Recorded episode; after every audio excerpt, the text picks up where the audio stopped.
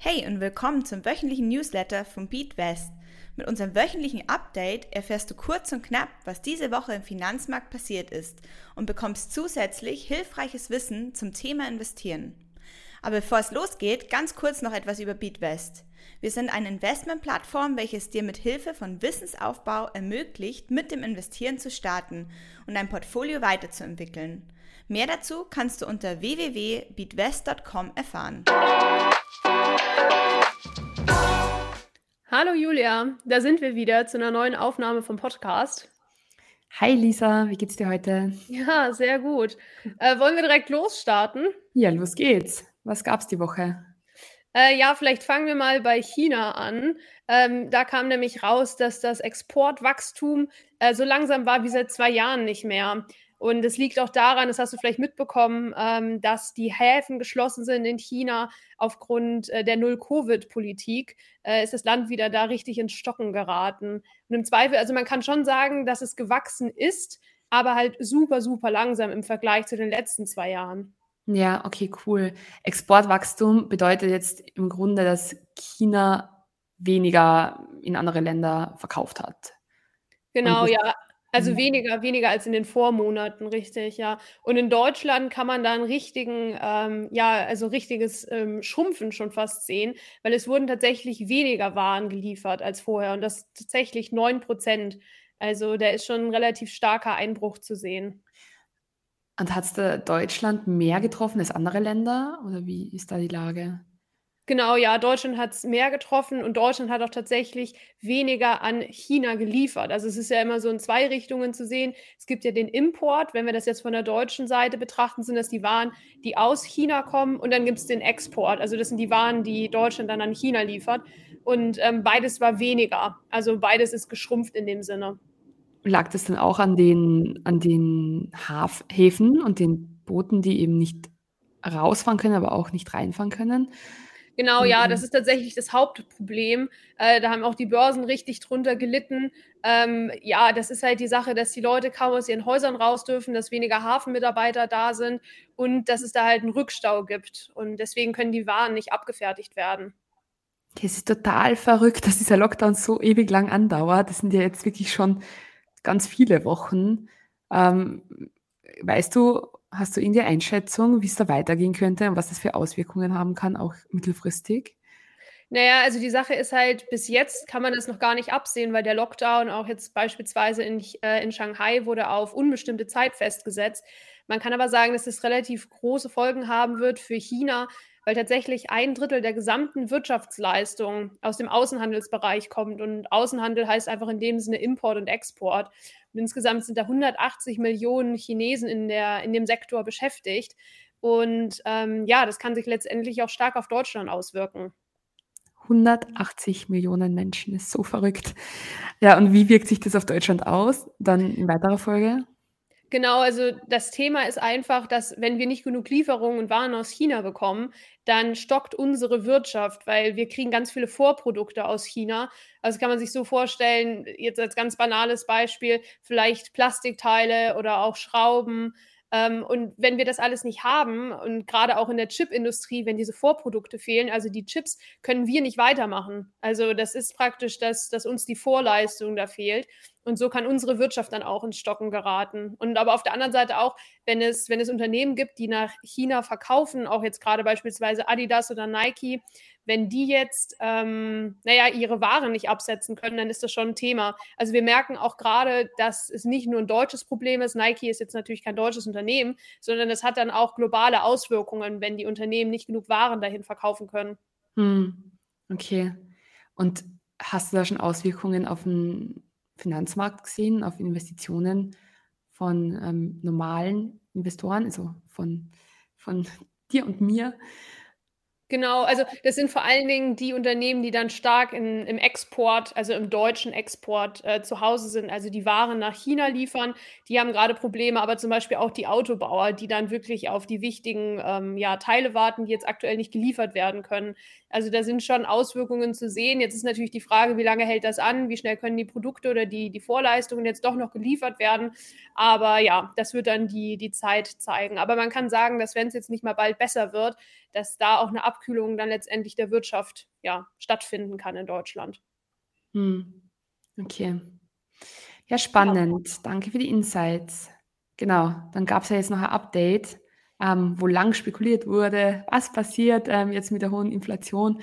Und zwar hat die USA den Leitzins angehoben. Aber kannst du uns mal ganz kurz erklären, was das wirklich bedeutet? Weil man hört es ja überall in den Medien. Irgendwie ist es aber doch ein sehr technisches Konzept. Ja, genau. Also vielleicht starten wir einfach mal mit der Frage, was eigentlich der Leitzins ist, weil das wurde uns auch diese Woche tatsächlich als Frage gestellt. Dann kann man das damit ein bisschen greifbarer machen und versteht eigentlich mal, was dieses Konstrukt Leitzins eigentlich bedeutet. Ähm, das ist letztendlich der Zinssatz, äh, mit dem sich die Geschäftsbanken Geld bei Zentralbanken leihen können. Also eine Geschäftsbank kann zum Beispiel sein, ja, die Deutsche Bank oder die Commerzbank und die sagen, hey, ich brauche Geld und gehen dann zur Zentralbank hin und leihen es sich da. Okay, so, es ist so, wie wenn ich zur Bank gehen würde, eigentlich. Genau, ja. Nur, dass, dass da ein bisschen größere Summen im Spiel sind, wenn sich die großen Geschäftsbanken Geld leihen. Aber so kann man sich es letztendlich vorstellen.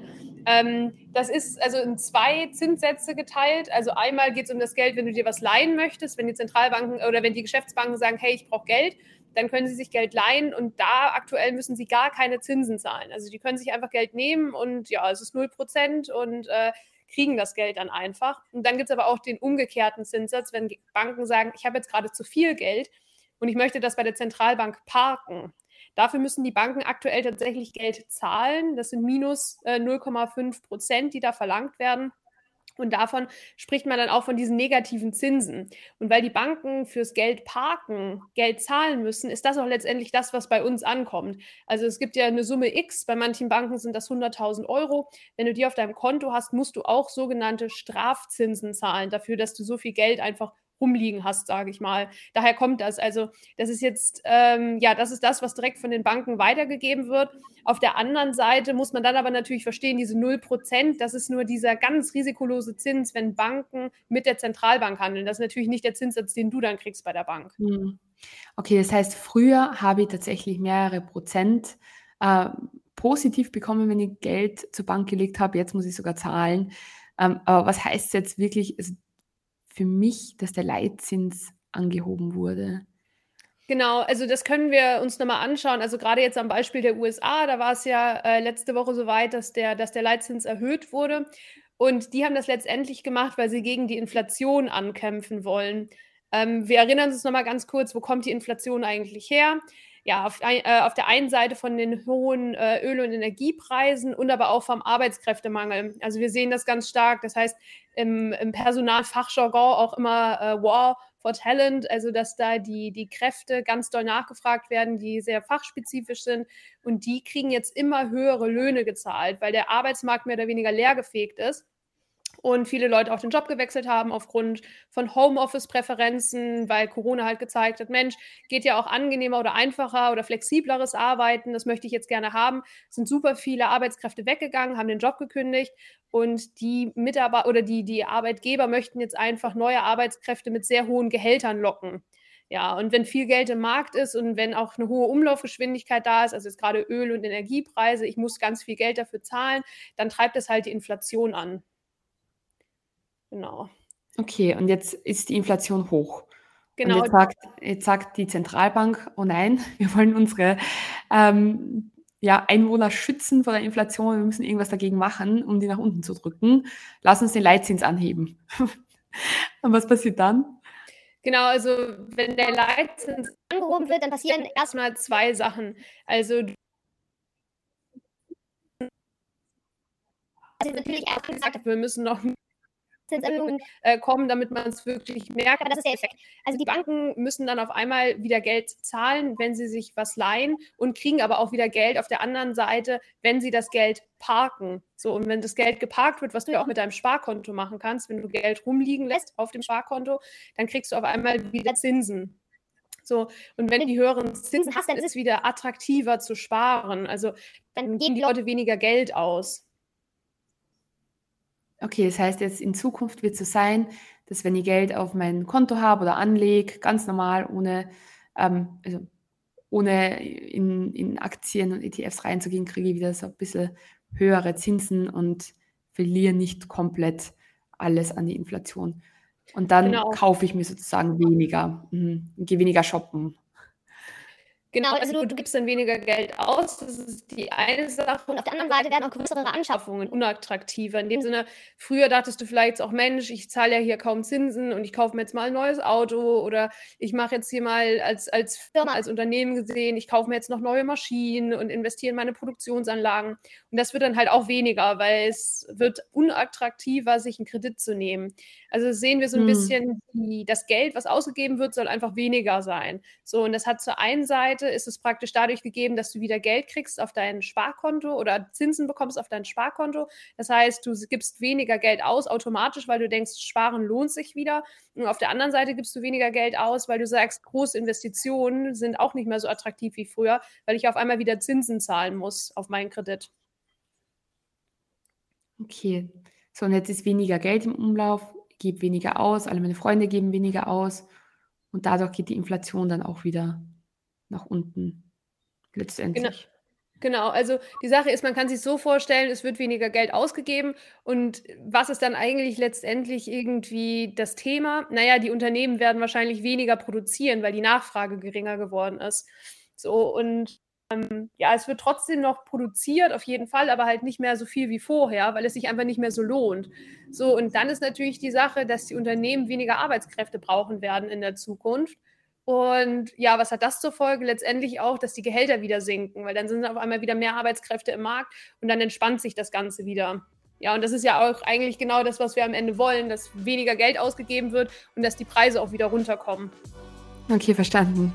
Ja, jetzt schließt sich der Kreis auch wieder mit den Arbeitnehmern. Ja. Alles klar, cool. Gut, danke für die Infos. Ich glaube, das war es auch schon für heute, oder? Ja, genau. Dann würde ich einfach sagen, ähm, hören wir uns ganz bald wieder, Julia. Hat mir Spaß gemacht. Bis nächste Woche. Ciao. Jo, ciao, ciao.